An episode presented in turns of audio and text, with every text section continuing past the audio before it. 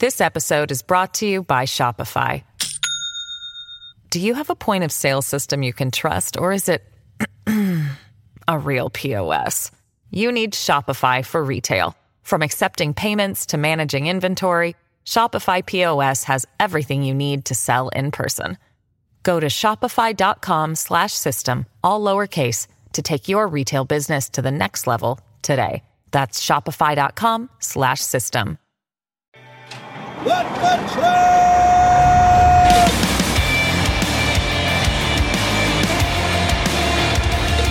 You are listening to What the Truck. Are you ready to truck it? It's time for your Nooner with Dooner. Thanks for joining me on this Friday, right before Memorial Day. Foot's already like a, a foot out the door. I think that's how that saying goes. Home of the free because of the brave. Thank you all so much for your service, and I hope you have a safe and healthy weekend this this weekend. Um, and you going on a road trip? I know I am. Dooner Clan heading down to North Carolina. But before that, we did that. We had to celebrate our kids' last day of school, as many of you did this week. Well, this is how Risa the trucker celebrated her son's last day at school. Let's take a look at this clip. Bringing him in style in a semi. It's all right. Me and you are both conquering our anxiety right now. All right. All right, hold down. I don't know if they have trailer restrictions at that school, but even if they do, they didn't on this particular day. Uh, come on, buddy. All right, hop down and I'll give you your backpack. Driven by mom. I got it. Or I'll see you in a little bit, okay? That's awesome. Have a good day. What an excellent start to the year. In fact, one of uh, one of our listeners, Troy DeWalt, he said, um, "I pick up my son from school every chance I get in the Peterbilt just to make his day. He absolutely loves it. I strongly support women driving and operating trucks. Stronger together." Good stuff, buddy. By the way, this truck over here, it ended up fording the river. A trucker ended up fording uh, Creek. Show this picture in New Hartford, New York on Wednesday after crossing a driveway. He went down an embankment before finishing his journey in the depths below. How are you going to tell your boss you hit a fish while you're out with the truck? Well, listener Brad Lyon said, I have just invented a new sport. It's called roadkill fishing. You don't even need a fishing license, you just need a CDL. All right, man, on today's episode, I'm talking to NASA about the space agency's mission to build 3D printed habitats on Mars. We're going to learn all about the logistics involved with putting people and supplies on the red planet. Hey, and how that logistics trickles down to us right here on Earth. It's Memorial Day, so we have to have a veteran on the show. We got Aerial Resupply Coffee founder Mike Klemmer. He's going to talk about coffee supply chains. We'll learn all about this veteran owned Java brand and what they got brewing. And coffee's for closers, so we got to put that coffee down. It's Kevin Hill. He's dropping by the show. It's a down freight market, so I said, Kevin, come on here. Give the people something to think about over this long weekend on how to get ahead of this market. So he's going to help us out. Plus, we got port fights, we got incredible New York City trucking and the day in the life of a driver. So let's tip the band. We'll get all into it. Supply chain challenges are not always easy, but the commitment from the team at Donovan Logistics to take on that responsibility is unwavering. Logistically speaking, they're at the center of it all. Visit them at donovan.com. Now, before we bring on our guest, let's take a look at what we're talking about here, because this is really, really cool. I hadn't seen anything like it until I saw this tape. They're building right here. What NASA's building is a habitat, right? They're building a habitat right on Earth for astronauts to go live in in space. This whole thing is 3D printed. Mark Watney on the, in The Martian, he said, In the face of overwhelming odds, I'm left with only one option. I'm going to have to science the S out of this. And that's what NASA's going to do. What an amazing mission. I believe that this begins very shortly, if not already. They're going to have, they're going to have people living in here for quite some time to simulate that Mars environment before the ultimate plan to bring this up into space. And like Mark Watney, have them live in a habitat and environment up there. We got some great guests to speak about it today. It's Nicole Piontek. She's from NASA's Langley Research Center. And we got Mike Ewert. He is from NASA's Johnson Space Center. Thank you both for coming on the show today.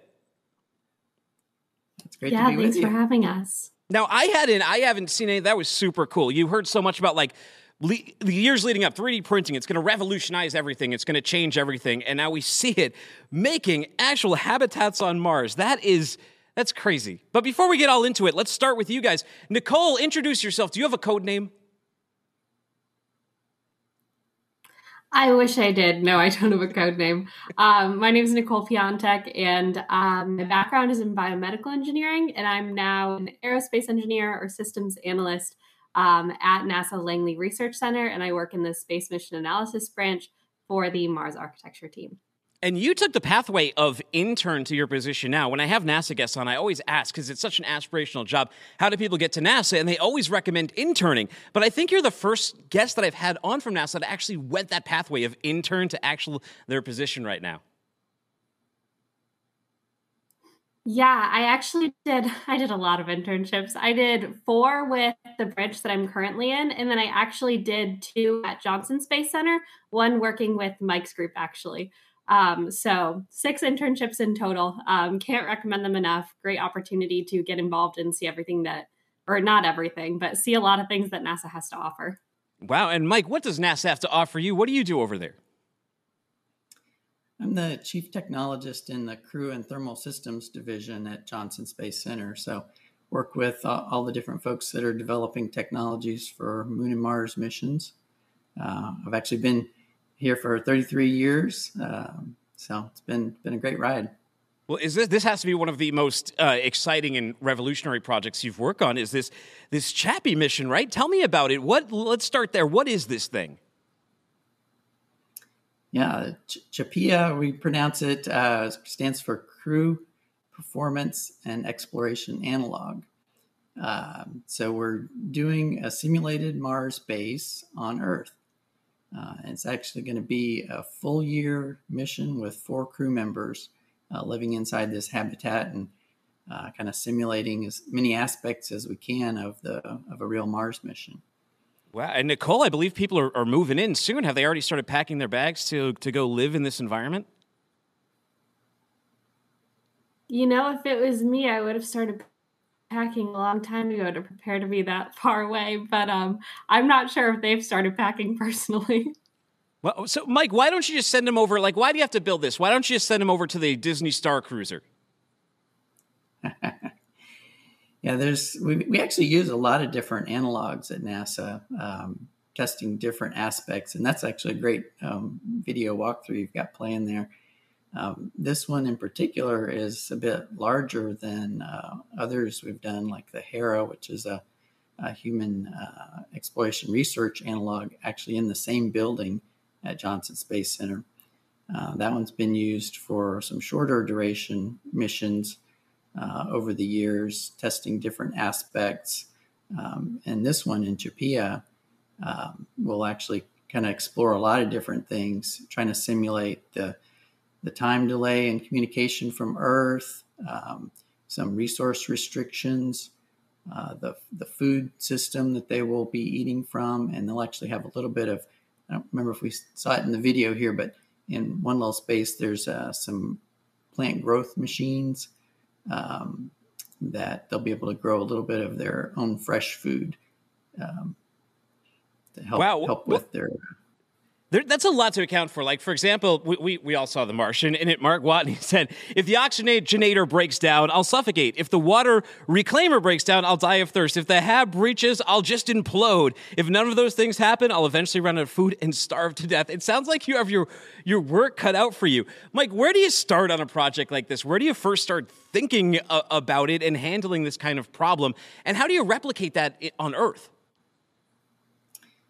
That has been something we've been planning for a couple of years now. Um, and so it's with with a Mars mission, it's so much different than the space station, where we've got more regular resupply. I mean, it's st- still not like uh, you know having your grocery store on the corner, um, even on space station. They, but they get a new supply run every few months. Um, but for Mars, it's so far away that uh, the, the, trip is so long that we really have to think of everything, pack everything uh, beforehand. And so that's what we've been doing is, you know, going over, we use Space Station a lot to help us think of what things they're going to need, how much supplies they'll need, you know, all the food, clothing, um, ways to, to stay clean and, and um, and then of course all of their um, supplies for the research they'll do, and they will be doing simulated uh, research and spacewalks and things like that in CHAPEA. That's what you're seeing with when you see uh, going out the door there. That's the airlock, and uh, they can go out into this area of a call it the sandbox, basically this this red sand area that simulates the Martian surface. Yeah, you even you dyed the the sand in there to give it that reddish hue, did you not? Yes. Well, it looks cool. How did Mike? How do supplies get to for the Earth version of this mission? How do they get over to Johnson Space Center? For for Earth, it was really just um, traditional uh, supply chain kind of things. You know, just purchasing from different vendors. But the big thing was uh, trying to think of all that we would need ahead of time and uh, get all those stocked into the habitat. Uh, there will be a little um, like a, a, logistics module out on the surface there that will simulate where uh, supplies have landed and the crew can go out you know maybe every few months when they uh, get low inside they go out to their uh, logistics module and bring in some new supplies but probably most of that would have to be um, ready all at the beginning of the mission. So it's really all about thinking through the whole year. This mission is going to simulate a little over a year and uh, think through everything they'll need during that time. Nicole, how do you pack for a mission like this? How do you how do you pack for a road trip to space? Very, very carefully.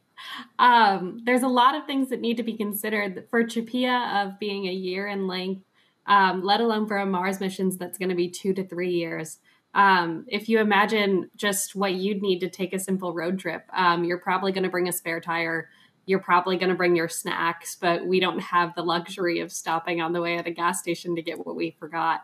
Um, so, just trying to think ahead about all the things that we could need and learn from our operational history so far um, in places on Earth that have performed similar analogs and on the International Space Station and what we'll learn from the moon when we get to go there again. What do you hope to take from this mission in terms of the uh, that ties directly into the logistics of a Mars mission? Yeah, so one of the things right now on the International Space Station, even though it is so far away, we are able to resupply on a semi consistent basis, um, much more than we will be doing for CHAPEA. So we'll learn a lot about CHAPEA about how things act when they're kind of in a vacuum in terms of logistics, um, what things people need, what things people use, um, and be able to look at it from a different perspective that we normally don't operate in um, in our typical spaceflight environments right now. Mike, so how sealed off are the four crew that are going to this? Like, how do you monitor supply levels, especially since you want to replicate what would be going on up in Mars, where someone can't just walk down from the kitchen and bring someone a Butterfinger? Right. Yeah. They'll. We we've been constructing a list of all the things that they have in the habitat and you know where they're stored and things like that, and then the, the logistics module that I mentioned. And so they'll the crew will have this list and they'll be responsible for you know keeping track of how much they're using, kind of get um, a look at whether they're um, using things too fast or too slow.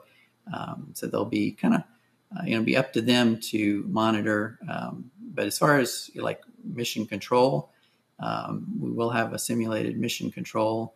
Uh, just that it won't be millions of miles away; it'll be right on the other side of the wall, uh, so that uh, you know that, that definitely keeps the the risk low for this. Um, but it'll be very realistic in terms of um, the interaction between the mission control and the crew. And so we expect to learn a lot from just from their experience and know, in terms of logistics, if they if they feel like they um, really wanted something that they didn't have, um, and you know, w- one of the options they have actually is we're going to put a, a 3D printer in the habitat, so they may be able to make some things that um, on demand, um, you know, a little part breaks or something like that. Uh, hopefully, they'll be able to replace it by by 3D printing it. Do you know what that material is? That the, like, what do those walls feel like? They, they look really interesting to me, and I saw the video where they were they were pouring them. But what is like, what's that material, Mike? It's it's it's a concrete type material. Uh, I don't know the exact details, but um, yeah, they're experimenting with. Actually, this the company that um, constructed it. Uh, Icon has built some houses on Earth um, with that technique, um, and where NASA has been experimenting with, um, you know, is there a way to use the Martian or lunar materials and put it into some kind of matrix, uh, you know, and, and, pump it out like uh, like like you're pouring concrete. Uh, Interesting. So it's something that you know maybe one of these days we'll actually be able to use the local resources uh, on another planet to, to print our houses. Yeah, well, maybe even like food and other stuff. Who even knows? Now that you, got you guys turning knobs on the on the 3D printers. But Nicole, let me ask you something. What is so? Because we mentioned the moon and we mentioned the International Space Station, but what is so different about the logistics to Mars? You're talking about a, a much greater distance here uh, uh on both going there, coming back, any type of resupply. It's got to be a lot more challenging. Yeah. So one of the main things is that Unlike when we just go up to the International Space Station, which is orbiting Earth, or the moon, which is also orbiting Earth, Earth is consistently in the same spot. So we know how far away we are, we know how to get back in a certain number of hours to days. Whereas for Mars, Mars and the uh, Mars and Earth are both orbiting around the sun at different rates. So once we leave from once we leave from Mars from Earth, we can't come back as easy, and it takes a lot of time in order for us to catch up um, and start to get to kind of where the crew will be at. So, yeah, this visualization here shows it perfectly. Um, one of the things that we're working on right now um, is looking at a variety of different ways in which we can get to Mars. So, this is not the route that we're going to go, this isn't the path specifically we're going to take, um, but we're looking at a variety of options. So, this is an example trajectory. Um, so, the crew is in that pink dot there and you can see the green path that they left Earth from. And up in the top corner, you can kind of see their odometer for the mission. So the distance that they are from Earth, the total mission odometer in AU, which is the distance from Earth to the sun. Um, so you can see we're getting into the multiples there. Um, for this trajectory, we end up getting to Mars at around a 279. Um, and you'll notice that the communication delay when we get to Mars is around 37 minutes at this point um, which is just something that we've never experienced. So if the crew loses something and needs to find something, they can't just ask ground and ground get back to them as quick as they can right now. Um, it'll be an extended period of time, let alone for if something breaks, getting ground support in order to help fix it. Um, in addition to all of this, uh, there are engineering challenges associated with it um, where the crew is blocked from Earth by the sun. So that'll be something that we need to overcome. Um, and you can see in this trajectory, we're even going further out than Mars. Um, so further from the sun, further from Earth than we've ever been before, um, all in an effort to continue to explore. And you can see right now the odometer is at 9 AU. It'll get up to 11 AU by the end of the mission, um, which is just a crazy different paradigm than we're used to. Um, in addition, you'll see the mission days are going to approach 850 for a total mission duration. So the amount of time it gets to Mars is different than the amount of time it gets back because we have to recatch up to Earth. So we like to talk about the Mars mission in terms of the total length, not just the time to get one way, because the other way can be so substantially different. And we have to prepare for that in all ways, especially logistically, so that the crew has everything they need to survive um, for those 850 days this is a huge sacrifice. You know, you're talking about almost three years of your life to get to Mars, to go live in the habitat over there, then to uh, come back. All goes well, you, you get to come back. How do you? How what do they do during this trip? Like I understand they got to do the sciencey stuff, but like how what about the other side, like the mental side? Like what do you do for leisure? What do you do for recreation? What do you do like with that other portion of your life when you're not working? Yeah, so hopefully CHAPEA can help inform this and our experience on the International Space Station, figuring out what those group dynamics look like when there is up to a 45 minute communication delay with the rest of the world, making sure we're taking care of our crew's physical and mental health when they're in microgravity for longer than they've ever been before, when they're away from people from the they've ever been before. Um, so just trying to account for all of those factors. Um, and I think there's also also an aspect of the crew will figure out what works best for them. Um, and each individual person on Earth likes to do their own things in their own free time, and they'll have a little bit of that at some point. So I guess whatever they like to do too. Wow, well, Mike, has NASA JSC done something like this before, or is this this all new ground here? There have been other uh, analog missions. The Hera one I mentioned earlier has done seven day, 30 day, and up to 45 day missions. Um, there's uh, actually some underwater uh, analogs called NEEMO uh, that have been done in the past. Uh, I was actually involved in one back in the 1990s that we called the Lunar Mars Life Support uh, Test Program. And uh, in that one, we were actually focused on the life support systems. so in, in CHAPEA, it's not a closed environment. We're not actually recycling the air and water, but uh, in this one we did uh, in the past, uh, we went up to 90 days with a crew uh, inside um, a habitat that was actually recycling the air and water. Uh, so yeah, we, we do quite a bit of uh, analog testing on the ground. You know, want to make sure we get it right before we actually send people into space. It, how do you see this once we get all this data and everything? How do you see this translating to helping us back here on Earth, Mike?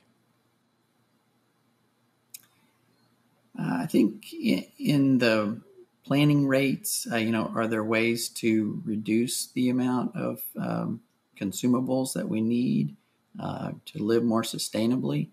Um, you know, one of the investigations I'm involved in with uh, in the CHAPEA analog is a laundry investigation. So we've been studying, you know, how, and, and this is a little different than what they do on the space station because they don't have a laundering machine up there um, in in CHAPEA, we're trying to figure out how efficiently they can uh, wash and dry their clothes. You know, using the least water, the least electricity, things like that. So uh, you know, all the different um, resources that they use uh, on even on space station, where they try to keep it as minimal as possible. There's things like disposable wipes and um, you know even the clothing, like I mentioned, this gets thrown away. So trying to figure out as much as we can how to recycle and reduce the, the amount of logistics that have to be supplied. Nicole, in the in the Martian, Mark also said they say once you grow crops somewhere, you have officially colonized it. So technically, I colonized Mars. In your face, Neil Armstrong. Is that true? Once you grow, is that the huge goal here, being able to grow crops on on Mars? And um, and how many crops are we talking about here? What can we grow inside one of these habitats? You know, in terms of the surface of Mars, I think there's a lot of considerations that are going to go into how we interact with it to begin with. Um, this is an actual planet, not just the moon. Um, so, going there, we have to be concerned with planetary protection. How do we protect our astronauts from Mars, and how do we protect Mars from us um, in order to do the most valuable science that we can do? So I think it'll depend on what the science objectives end up being um, and how we end up going forth in terms of how much we interact with the planet and kind of at what rate we do so to make sure that we're doing it as safely and protecting it for the science value as possible. Well, and so, Mike, when does this? Uh, yeah, sure, go right ahead. As I was say in, in CHAPEA, it's a fairly small uh, area for for plant growth, um, but at least it gives them something fresh to eat. Um, we, we call it like a salad machine, and it's probably how we'll do things in, in space at first. And even on space station, they have um, some experimental plant growth, and they've been able to eat some of the things they've grown up there. So at least it gives them a little bit of uh, fresh food, and then hopefully in the long run, you know, can increase that to where you're growing more crops and actually displacing a significant amount of the food you have to bring along. Is there caffeine in space? Do you, you get some coffee up there? Yes, they get their coffee. much, much needed. Well, before I let you go, thank you so much for for giving us insight into this mission and what's going on here. But I always have to ask NASA people their favorite space movie. We'll start with you, Mike. What is the best space movie? Uh, I guess I, I go with the the realism. I really like uh, Apollo 13 and mm. and the historical aspect of that, and of course the the uh, the success uh, in the end of um, uh, bringing the crew back alive. Of course, of course. And how about you, Nicole? I think mine would be Interstellar. Um, I think it's just such a cool concept in general, and just such a fun time to watch it. Can we do that? Are, are you? Is that your next project? Space time continuum jumping? Is is that possible? You know, I don't know about me personally, but I hope someone somewhere is doing it. It'll be wild. Well, I'll see you on the other side of the wormhole, you two. Thank you so much for joining me on the show today. I appreciate your time and for letting us know about 3D printing habitats on Mars. Thanks for having us. Thank you. Wow. Brave new, crazy new world. Well, meanwhile, Have you ever heard of grounding your bed? It's something that my mom sent me on TikTok. She had it in mind for my husband, who has a lot of disabilities and is often in a lot of pain. Honestly, I haven't done any research and I don't really know much about it other than I know grounding is a good thing. And I have no idea if this is going to help my husband or not, but I figured it's worth a shot. So my mom stopped over and surprised me with all the materials we need, and now both of our beds are grounded. Wait, does that do anything? That seems like it could be more dangerous than, than anything. I picture a bed being set on fire. I don't know. Maybe someone else knows a little more about this. Before we get to our next guest, here's a little video from them. Let's take a look. At Aerial Resupply Coffee, we're developing the next generation of coffee delivery.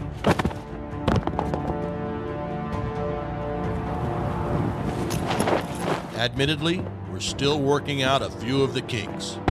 This episode is brought to you by Shopify. Do you have a point of sale system you can trust, or is it a real POS?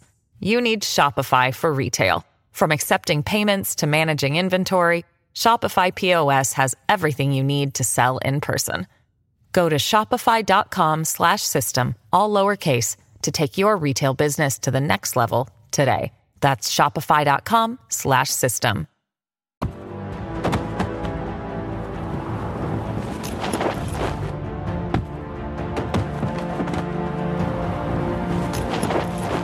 Maybe we could just mail it to you. Parachute and Army Man not included. I don't know. I think they should include the, the, the Army Man. Let me try and pitch that. So, Michael Klemmer, founder at Aerial Resupply Coffee. What happened with your drone deliveries there? Looks like you might need a hard hat. Oh, we got him muted. Can we unmute Mike? Or is there we go. There we go. Am I am I on? Yeah, you're good now. There we are. Okay. Hey, so no, you know, it's it's funny. We did that commercial and it's hard to operate drones in the building. So we left it at that. You left it at that. You left it at well. For those who don't know, they've never been introduced to aerial Resupply Coffee. What are you and your What are you all about? Yeah, so I'm all about um, supporting those who support others. Really, my my catchphrase lately is "logistics wins wars." Mm. Uh, you know, it- it's one of those things where um, the friction point of the of people who put in the hard daily work to keep this country and this economy moving um, should be recognized because of what they do, and they rarely do get that recognition. And that's my goal with Aerial Resupply Coffee is to make sure that they uh, have what they need to perform at their very best. And uh, yeah, I mean that's that's pretty much it. I mean, this has been your your full professional story. I was reading a post by yours, and you're talking about your calling into logistics, and you started out in the military. And initially, your first job didn't really work out too well. You didn't like it; they didn't like you over there. Tell us that story. How did you get into the logistics side of it and find your calling? Yeah, so I was military intelligence when I enlisted in the military, and you know the program that I was with was really about ground-based radar that had zero application for the first like six years of my army career, and it just didn't resonate with me because I wasn't doing anything. And when I commissioned and dropped my packet to become an officer, they moved me into the quartermaster field, and I, it was almost like I knew I was home. It was almost like that was where I was supposed to be all along. And there's just something magical about delivering fuel to people in the middle of the night when they're almost out. You know, it doesn't seem like it's a sexy job, but it is. And, you know, everybody's really appreciative whenever they get that care package or wherever they get whatever supplies they need uh, to be successful. Did they give you good coffee when you were in the military? No, no, there's no such thing as good army coffee. no, it's, it's, it, it- you know, you- the good thing about co- army coffee is you can double it as lubricant for vehicles if you need it. Um, doesn't exactly digest very well. Well, How did so? How did you get into coffee then? Why did you? Were you like we, we got to right this wrong of the uh, lubrication coffee? Well, there was two things, right? So, uh, number one, it was yeah, I was tired of drinking really poor coffee and really garbage coffee over the over the uh, the time in my army career. But also, you know, I, I've learned over time that coffee is really the binder between people. It's the ultimate drink that everybody networks with. And when I exited the military and started my next career, I found myself drinking coffee with everyone and building relationships. And so I just wanted to be a part of that. I wanted to have something that was mine that could support others, but also continue to build those relationships with people that I met every day. Who is this on your sign? Who called you stupid for starting a coffee company? Oh well, so when I first started, you have a lot of people that come out of the woodwork when you're telling all your friends, and I ran into a uh, an old uh, brigade commander of mine who has a disdain for people who do this very type of thing, and uh, he decided to you know give me his two cents, and uh, I politely told him to go pound sand. Uh, but this is so this is what this is you know it, it's really turned into something more than I'd ever hoped from two years ago, and uh, looking forward at growing this thing as, as big as I can. You know, I just had NASA on. I, I asked them that, that coffee equation. They said there definitely will Yeah. be coffee in space. Uh, are you working on that contract? Any plans to distribute aerial resupply to Mars? I mean, I'd love to do that. I think that's the ultimate aerial delivery mission, right? I mean, I think I need to, I need to uh, get in contact with those guys from NASA and see what I can do. Well, how does an Earth based coffee company work, right? You had to learn all of this. You don't come from like a family of like Colombian bean, you know, roasters or something, do you? I don't. I don't. It would probably be easier if I did. No, I think that uh, for me, it's it, you know I had to learn from the ground up, uh, really di- tear apart how coffee supply chains even work, and tear apart tear apart where I'm going to get the beans from, how they're going to get here, how I'm going to roast them, how I'm going to get them out the door, and ultimately how they're going to show up in my customers' hands. And that was a um, very, very, very steep learning curve uh, to do that. Considering I, you know, I was brand new to the coffee world brand new to commodity trading because commodities are you know coffees i think either number one or number two commodity worldwide depending on the day uh, between oil and coffee so you know it's one of those things where you just you, you start digging into the world and then you ask questions and you start learning from other people How do you find a source? Like, how do you find your beans? Well, for me, because I'm really small at this point, I'm using an importer uh, because I don't want to have to. It's hard for me to get to the farm and get to the actual source of the beans. So I rely on an importer to help me with that through sustainability, finding the right ethical uh, farm, eh, the ethical treatment of workers and farms, so that I'm I'm proud of my supply chain as well. Uh, and so that was it. You know, you got to interview a lot. You interview a lot of importers uh, to find the right ones, and I found I found a lucky one, or I found a good one actually. Interesting. So how so how does the supply chain work? You you got the beans, you got to find a packer, you got to distribute it. Bring bring me inside this a little bit. Yeah, so I mean, it's it's not. Uh, well, the beans are the beans are the easy part, at least for me now that I have an importer, right? Because I just buy direct from direct from them, uh, and then I get the hundred pound bag of coffee beans that shows up. I have my own roaster, I have my own packaging machi- machine, I have a K cup machine, and really it's all roasted to order, uh, with the exception of a few retail ventures that I'm doing. So anytime a customer orders from me on my website or through Amazon or through any of the social media apps. Uh, I roast it and I pack it and seal it in either whatever whatever packaging material, whether it's a 12, 16 ounce bag or a K cup box, and then ship it out the door. It's all small parcels. So the post office, UPS, FedEx, they're all my friends right now. So so so is is it any different too? You mentioned like K cups and, and like the the vacuum seal bags. Any difference in the distribution of the two? Uh, well, you can, you know, no, not necessarily. I think for me, like from a retail distribution is a little bit different. Uh, bag coffee for 12 and 16 ounce bags uh, is very easy to get into uh, stores or into you know markets, mom and pop shops. The K cups are a little bit different for me specifically because I don't have a pre-printed box that's you know perforated in the same way that you might see other K cup packaging in in the store. Um, that's coming. So I'm still still growing. This is still a solo venture. So all, uh, everything that I have right now is everything that I've built. So So are you so are you the only one in like the flavor lab over there? How are you coming up with like different flavors? What kind of flavors of coffee do you have? so right now I have uh, really single origin bean coffee for uh, Colombian Supremo, which is my light, dark, and medium roast. I I am the proud taste tester of everything that I do. And so Spectre is my dark roast espresso blend. It's a mix of um, Sumatra, Colombian Supremo, and a couple uh, different flavors from Indonesia. And then I also have my daughter's. So my daughter draws labels for me because she wants to be involved. So her coffee that she has as her flavored line is called Spring Kitty right now, which is salted salted caramel mocha, uh, and that's her line of flavored coffees is a huge hit.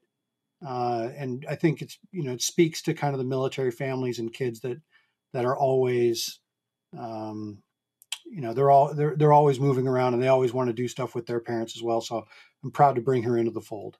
Is that is that true? Light roasts are better than dark roasts for uh, warring.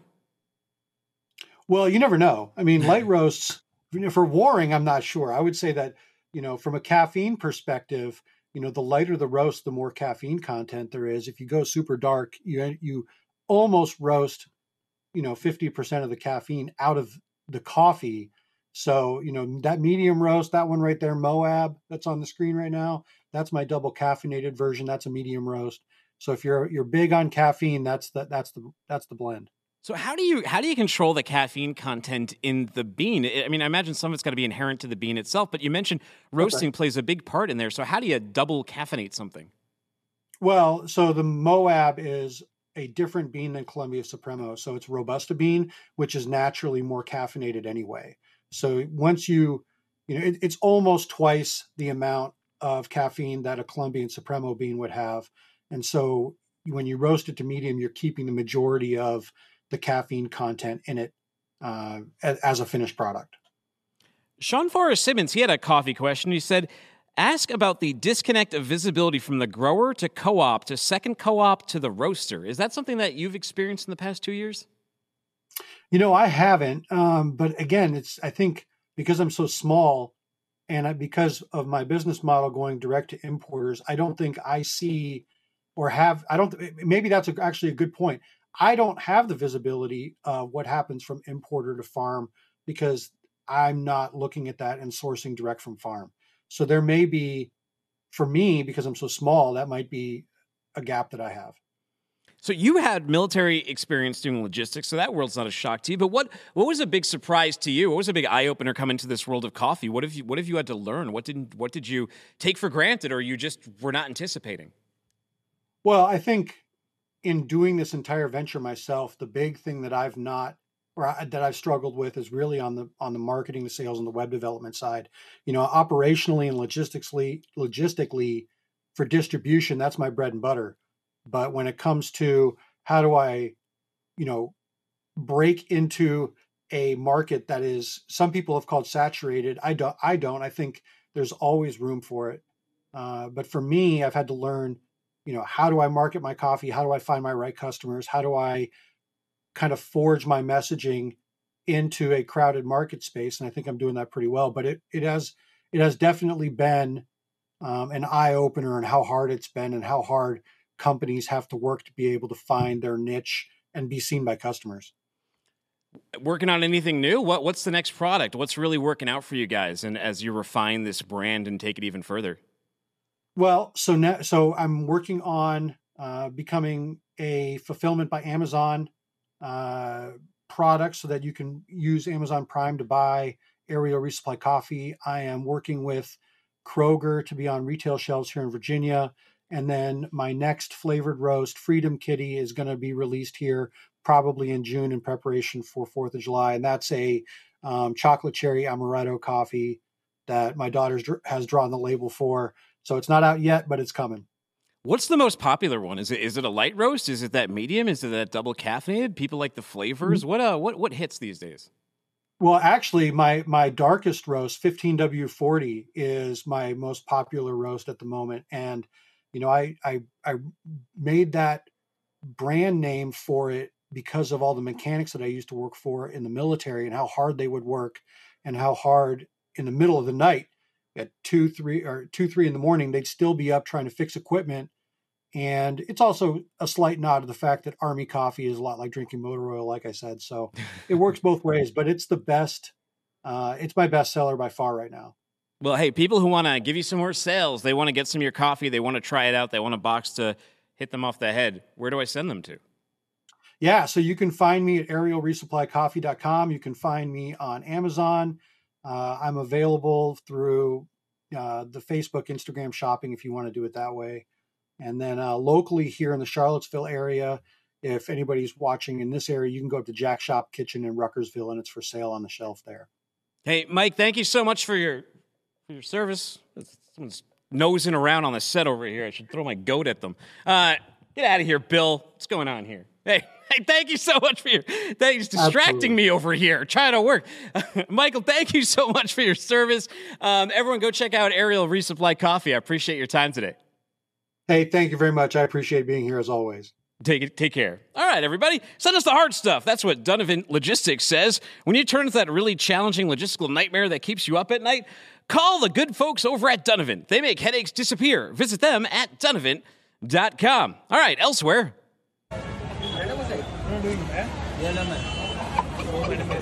What's up, Kevin Hill spends his weekends? Getting. I don't even know what they're putting in these people's mouths. Would you do it? Would you take one of these? I feel like I got a second degree burn on like the roof of my mouth just looking at that. Kevin Hill, put that coffee down. You ever you ever have something like that shoved in your mouth before? I, I, I haven't. You know, it looks kind of interesting though. I I, I wouldn't mind trying it, but you know, I, I burn really easy. Yeah, I, I could imagine. I can imagine. It's, it's you wear your sunscreen. It's getting to be that season. Did you know that? Did you know that, for example, that the uh, the dark roast has the least amount of caffeine? You got to go with the light roast. That was that's what Michael was telling me. I think a lot of people don't know that. I think a lot of people don't know that. I didn't know that until pretty recently, maybe in the last four or five years, and I started drinking light roast only because I need as much caffeine as possible. Yeah, I mean, what's the point? Because I could always water. I'd rather have more caffeine that I could water down than like just not have enough or like I need two or three more coffees. Yeah, I'd rather have more caffeine and get more hyped up than than I need to be than than than, than the latter.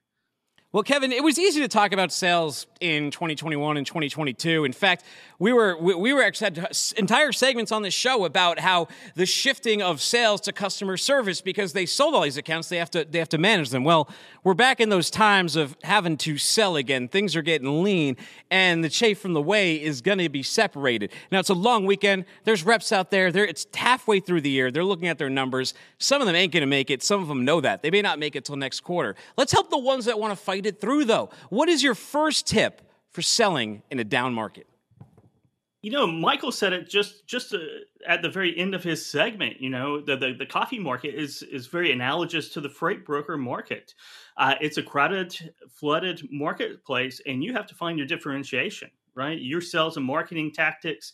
You need to add value where you can, and it's not finding a truck right now. That's the last thing that that anyone's worried about is finding a truck, finding capacity, you have to, to go out and sell some value added services that, that your competitors don't. And that means a lot of times finding your niche. How do I find my niche? How do I how do I get there? You find what you know about, what you like to, to read about, what you like to learn about, and what business that you're doing right now that you do better than most people in your office. And, and maybe they, they give you these loads uh, because it's you know how to operate them, whether it's cross border or heavy haul or uh, CPG or, or steel. And you know, if you go from one CPG company to the next, or one steel company to the next, or uh, one LTL, you know, maybe e-commerce company to the next, uh, they're going to share a lot of a lot of similarities. You're going to know how to, to operate that business. There, are going to be a little quirks along the way, which you pick up. You learn those quirks, and you become more of an expert at that field. So you, you got to find your niche. Got to find your focus. This will get you through the, the, the rough times, as well as really put money in your pocket during the, the the boom times, like we saw in 2020 and 2021. You know, these the, the, niches a lot of times they'll organically start to form themselves, especially when you are mm-hmm. starting to trying to find your seller's voice. Because what will naturally happen is, like you mentioned, you'll get a certain type of account. Maybe it's in iron, maybe it's in steel, maybe it's even reefer, maybe it's just in a mode of transportation. But you start networking. Then, like from there, you start networking mm-hmm. and you mm-hmm. start building, and the funnel becomes more refined. Let's talk about that final that funnel. How do I find customers right now? You find customers kind of like like you always find customers, right? You, you, you do Google Maps, or you do this, or do that, um, but it, it's really about doing your research. And if you can get your hands on leads, conferences, or a, a great thing, whether you go to the conferences or you look at who's sponsoring some of those conferences, uh, you, you want to find names in bulk You want to find leads in bulk because it is a numbers game in freight, especially in a down market. Eh, the, the more calls you make, the more business you're gonna you're gonna win. Um, but I was talking about this on a podcast recently. Is that those prospects aren't all created equally, right? So if you have a hundred random names, your open rate or close rate is going to be much lower than if you have a hundred names in a niche that that you know about that you can pitch to um, and that you can operate. So it's really about narrowing down that focus, right? Not not looking at just uh, you know industrial centers and calling everybody in that industrial center, but but really getting specifically down. You know, you have different codes, you have different uh, data sources out there. Some of them are free government sources that that can be a good start. Um, uh, those are the cold leads, but you know, social media, LinkedIn um, referral, networking. Uh, you got to run the entire gamut. It's not a um, one strategy game. It's it's every strategy. Find out what works the best, as always. Right? Find out what works the best. Keep on doing that, and things that don't work, drop them as quickly as possible. Down market is it the worst time to sell on price? You mentioned selling on value. How do I communicate that? Well, that's the that's the hardest thing, right? That's where the the, the wheat gets separated from the chaff. Uh, it's it's very difficult. You have to be get very creative, and you have to pitch a lot to, to find out what resonates with potential buyers and what doesn't resonate. So it is a very tough time to sell, but it's one of the best times to sell, really, because if you don't think about the short term, think about the long term, right? All those no's that you're collecting are just no's not right now when that market turns, you've already introduced yourself. People already know what you're about. And when they really need that help, they might not need it right now, but when they do, and that t- when that market turns, then you are in prime position to scoop up that business. And then there's become long-term customers that can sustain you through the next down cycle. But because it's all up and down in, in trucking and, and brokerage. So that is really important not to get too hung up uh, you got to make your numbers right, but not to get too hung up on all the rejections right now because those that is the foundation for really uh, capitalizing and maximizing this next market upturn, whenever that may be. It seems like it's gonna it's it's never going to happen, but uh, it will happen some way, somehow, some some possibility. So, uh, do I need to do a little internal marketing with my my sales manager? If I have a lot of those set up, and you said, "Hey, don't worry about being so transactional," collect those no's, there'll be a longer win, which is fine. But when the Wolves were at the door and the sales manager's breathing down my back and I can hear his sweat, I can feel his sweat on my neck, Kevin Hill, what do I say to that MFer so he leaves me alone so I can make it to the next quarter? or do I punch out? Like, how do I manage that part of it? Well, eh, let's let's go back to the niche, right? If you if you can move uh, some type of load, right, or if you can handle some type of customer that no one else can handle, you've you've built yourself a little bit of moat that that keeps the, the fire off. If if you're transactional, if you're posting and posting and praying, if you don't, if you're not developing carrier relationships, if you're not developing customer relationships, if you're working off load lists and and and and not having uh, huge success in, margin because it's a very transactional business that you have going, yet you better find something because it's going to be hard to, to keep anyone off your back if you're not showing um, showing skills that are lacking in the office, right? If anyone else can take over your job uh, tomorrow, your accounts, uh, you're in, you're you're you're you're in trouble. It's tough to quiet quit in sales unless you've got a ton of accounts that are just printing money, like in there, right? Like you, are really so is. exposed. You don't have you don't have that. It really option. is. Yeah, yeah, you, you're not going to quite quit if you don't have any accounts, right? You, might take a, a three week vacation before you get shown the door, but but you're not going to quite quit. What about my last one for you here? A lot of layoffs, just a lot of, and we talk about in trucking capacities being downsized, but so are the desk jobs. They're being downsized too. Although sales tends to stick on just a little bit longer because, look, what are you going to do? You're a trucking company. you, need to, you need to go make some yeah. money. But how should you be thinking right now? Um, in, in re- what regards, really? I mean, um, the future. sales right now. in the future, yeah. Like, if you're, how should you be thinking about uh, about about the future? Is this the right tech? Should you jump to an office job or you fight out in sales?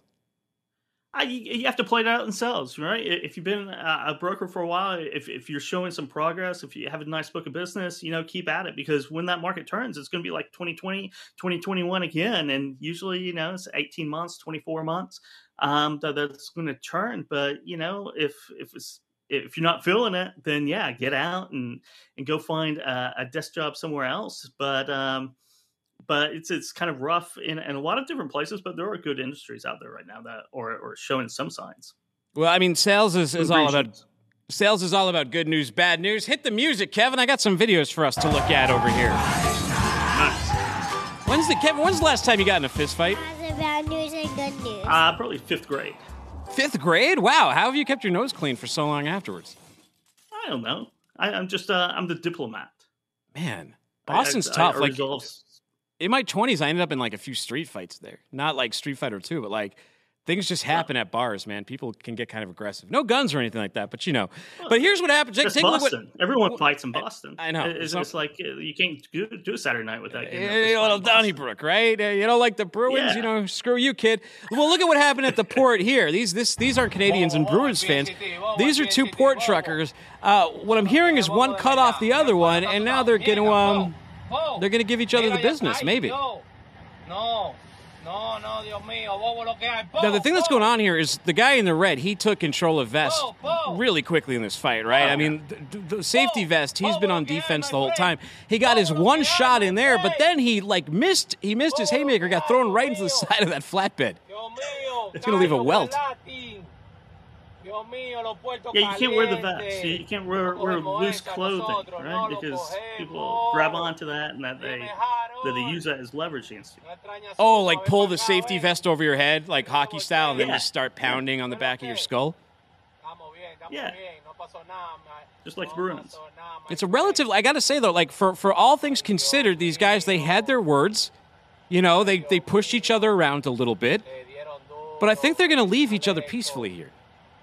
Yeah, it's just another day at the office. Always an appropriate resolution. Kevin, you used to uh, you lived in New York City for a little while, didn't you? I did, yes. You ever see the trucks go around like this? Look, look at these drivers trying to park, and let's just give a little respect and a little cowbell for New York City semi truck drivers. This is what they have to go Oh. through to, to to to back in, and it's almost like ants, right? I mean, look at just like the, the human traffic moving through. Yeah, it really is. I mean, uh, I was there for seven years, and uh, you saw this all the time, and it was amazing. I- amazing how it actually works, and that that keeps working over and over again with all the traffic and the tight spaces.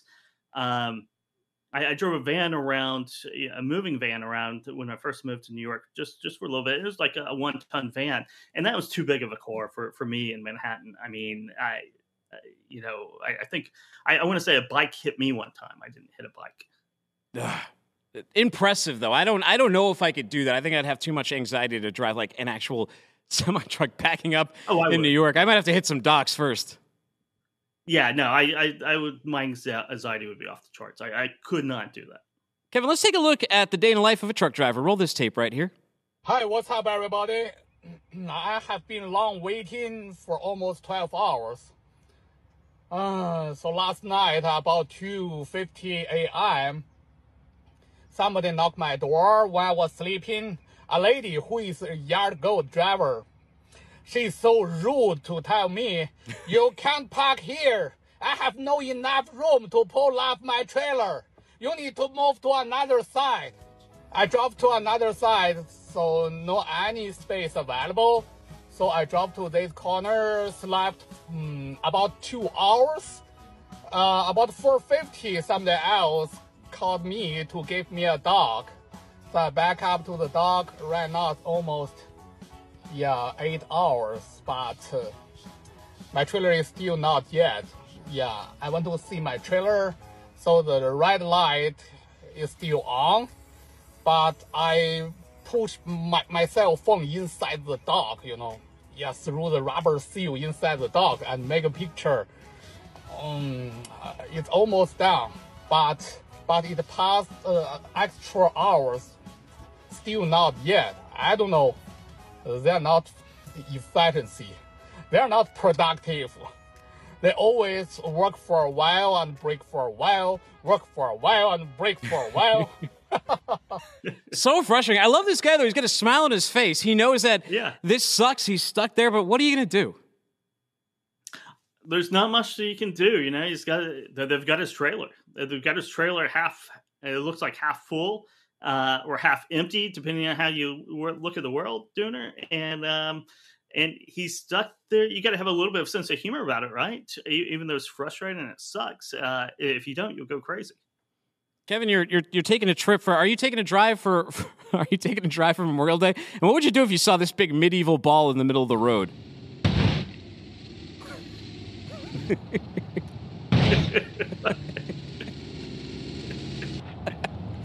Look, they have to simulate things like this. Like NASA, they got to put four people in a 3D printed uh, habitat in the Space Center before they put them on Mars. You got to drive into um, some video game ball and chains before you take your road trip, Kevin. Oh man, he got wrecked. Oh, yeah. At, at certain speed, uh, like no. I'm wondering at what speed it'll flip it. Get in there. Get. Oh, that was a good one. This next one's definitely So- going to be a flip. No. Yes, sort of. Not the way I was expecting, though. Oh. Oh no, keyboard cats played us off, Kevin Hill. All right, drop the tape. Go look up, put that coffee down wherever you get your podcast or you're on your road trip this weekend. And while you're there, subscribe to What the Truck. Uh, find me on Twitter at Timothy Dooner. Subscribe to all of our social media at FW What the Truck. Hey, have a happy Memorial Day. No show on Monday. Why? Because the GOAT is going to see some family. But I'll be back on Wednesday, and I'll see you all then. So have a happy and safe uh, trip. Thank you to NASA. Thank you to Kevin Hill. Thank you to Michael Klemmer. Take care, and don't be a stranger.